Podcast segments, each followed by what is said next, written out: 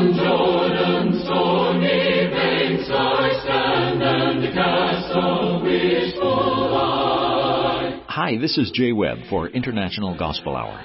Since nineteen thirty-four, Churches of Christ have proclaimed God's Word through International Gospel Hour.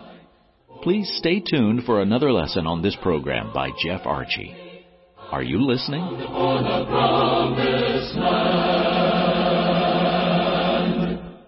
Thank you, Jay, and hello, everyone. It is good having you with us on Are You Listening of the International Gospel Hour. Let us address the latter part of the beautiful prayer of our Lord Jesus Christ in John seventeen. H. L. Hester, in his book, The Heart of the New Testament, on page one ninety-nine, observed, John seventeen is the real Lord's Prayer. In this deeply moving experience, he prays, first for himself, for his disciples, and for the whole world, all believers in all ages. Let's conclude this study of the Lord's Prayer in John seventeen as we consider verses twenty-four through twenty-six, and we'll do so momentarily. Before we begin, please know that this is the fifth of five programs on the prayer of Jesus from John seventeen.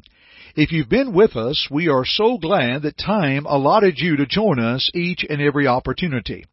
However, if you were unable to hear any of the other broadcasts on the prayer of Jesus from John seventeen, let us hear from you by going to our webpage at international gospel hour dot com, go to the Contact tab, and let us know which program you are looking for, and we will get back with you. We can send you the link that you may listen to that broadcast. But also, our Jay Webb has some help in that area as well. Brother Jay. Hello, friends. Miss a broadcast of Are You Listening? Please know you may easily access previous broadcasts through our podcast partners at Spotify, iTunes, Stitcher, or TuneIn Radio. Just search for International Gospel Hour, and you can find previous broadcasts of Are You Listening? They are always there, twenty-four seven, for you to listen or download. And now, let's continue our study today. And now, reading from our text of John, the seventeenth chapter, beginning with verse twenty-four. Jesus said, Father, I desire that they also whom you gave me may be with me where I am, that they may behold my glory, which you have given me, for you loved me before the foundation of the world.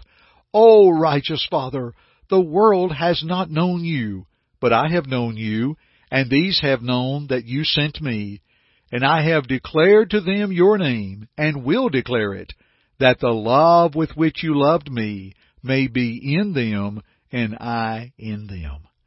Oh, dear friends, to behold the glory of Christ, His prayer and His plea. And as this prayer ends with glory, please recall it began with glory. Verses one through five of John seventeen says, Jesus spoke these words, lifted up his eyes to heaven and said, Father, the hour has come. Glorify your Son, that your Son also may glorify you. As you have given him authority over all flesh, that he should give eternal life to as many as you have given him. And this is eternal life, that they may know you, the only true God, and Jesus Christ whom you have sent. I have glorified you on the earth. I have finished the work which you have given me to do. And now, O Father, glorify me together with yourself, with the glory which I had with you before the world was.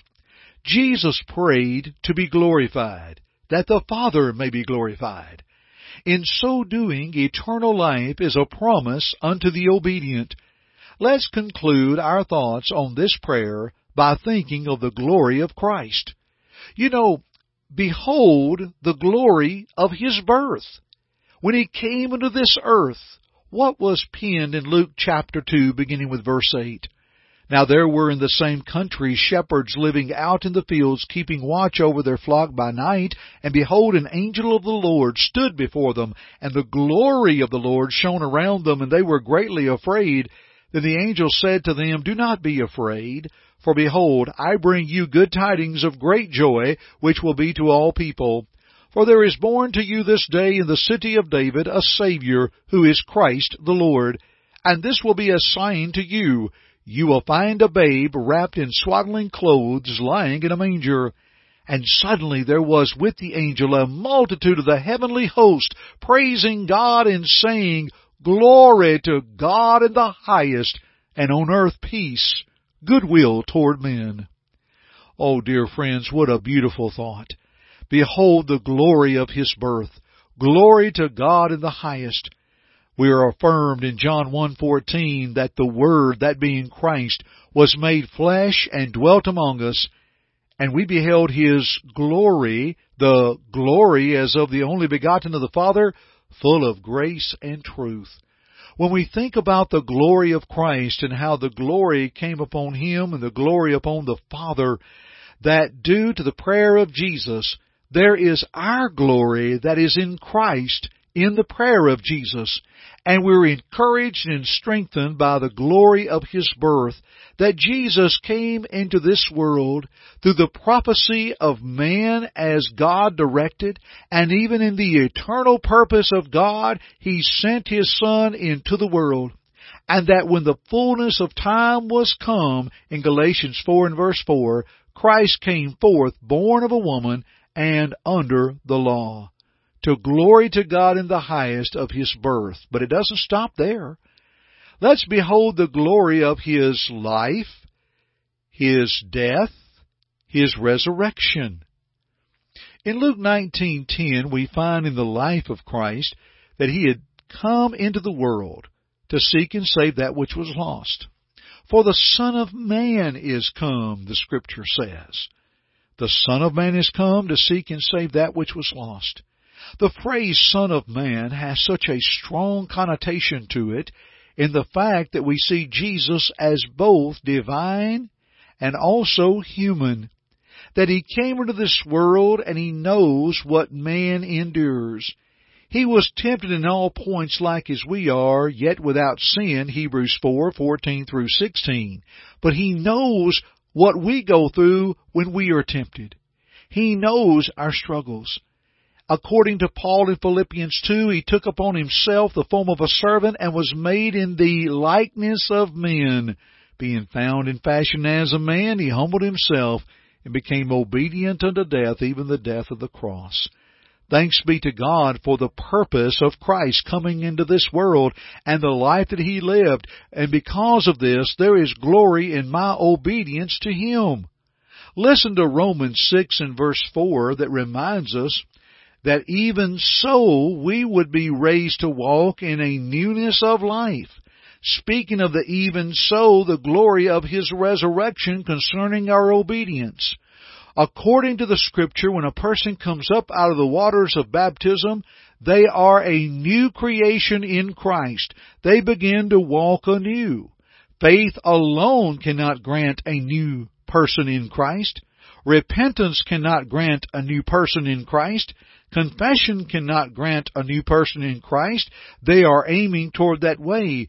But it takes the act of baptism into Christ. Then we're raised up by the glory of the Father. Even so we also should be made or raised to walk in newness of life. Dear friends, we also glory in His cross. It was Paul that said in Galatians six fourteen, But God forbid that I should glory except in the cross of our Lord Jesus Christ, by whom the world is crucified unto me, and I unto the world. We're going to glory in the cross. It reminds me of that hymn, In the cross, in the cross, be my glory ever. We also glory in His promises. Listen to Peter in Second Peter one, beginning with verse three. According as His divine power has given unto us all things that pertain unto life and godliness, through the knowledge of Him that hath called us to glory and virtue, whereby are given unto us exceeding great and precious promises, that by these ye might be partakers of the divine nature, having escaped the corruption that is in the world through lust. Again, that's Second Peter one, three and four. We glory in our lives only in Christ. Lives that are in Christ and lives that are created after Christ, according to First Peter two twenty-one and First Corinthians eleven and verse one. Those are lives that are victorious. Let's pause for a moment and hear from our Jay Webb. Kind listeners, would you love to know more about Jesus? To know more of the victory one has in Christ? We have a special study in one booklet called Victory in Jesus, and it is absolutely free. Please call toll-free at one eight five five I G H six nine eight eight and leave your name, address, and just say Victory Study. That's it. Again, call toll-free at one eight five five I G H six nine eight eight, and please leave your name, address, and just say Victory Study. You may also go to our website at international gospel hour dot com, click on the Contact tab, and leave us the same information, name, address, and type Victory Study. We'll send it as soon as possible. We appreciate our listeners and your interest in the things of Christ. And now, let's return to Jeff and our study. We beheld the glory of His birth. We beheld the glory of His life, His death, His resurrection. Dear friends, with that being said, let us live our lives to behold the glory of His return. In Matthew twenty-five thirty-one, the Bible tells us that the Son of Man shall come in His glory, and all the holy angels with Him. Then shall He sit upon the throne of His glory. It's quite simple, dear friends. If we expect to appear with Christ in glory, then we must be obedient through His Word. To be obedient to His commands of faith in Him, according to Hebrews eleven six and John eight twenty-four, of repentance as He commanded in Luke thirteen, verse five, and as Peter preached in Acts two thirty-eight, of confession, that we would confess Him before men as commanded in Matthew ten thirty-two and thirty-three. And confession is made unto salvation, Romans ten nine and ten. And yes, dear friends, Jesus commanded us to be baptized into Christ with His words of Mark sixteen sixteen, He that believeth and is baptized shall be saved. We will then begin to walk a faithful life with Him, a new life in Christ. Dear friends, we're thankful for the glory of Christ and for the study of this great prayer. Let's continue studying together, shall we? Thanks for joining me today on the International Gospel Hour. I'm Jeff Archie, and until next time, keep listening. God be with you till we... Thank you for listening to our broadcast today. We hope, first, that it glorified God, but second, we hope that it edified you. Listen to it again if you need to, or to other lessons in this series by going to the Media tab at our site, international gospel hour dot com.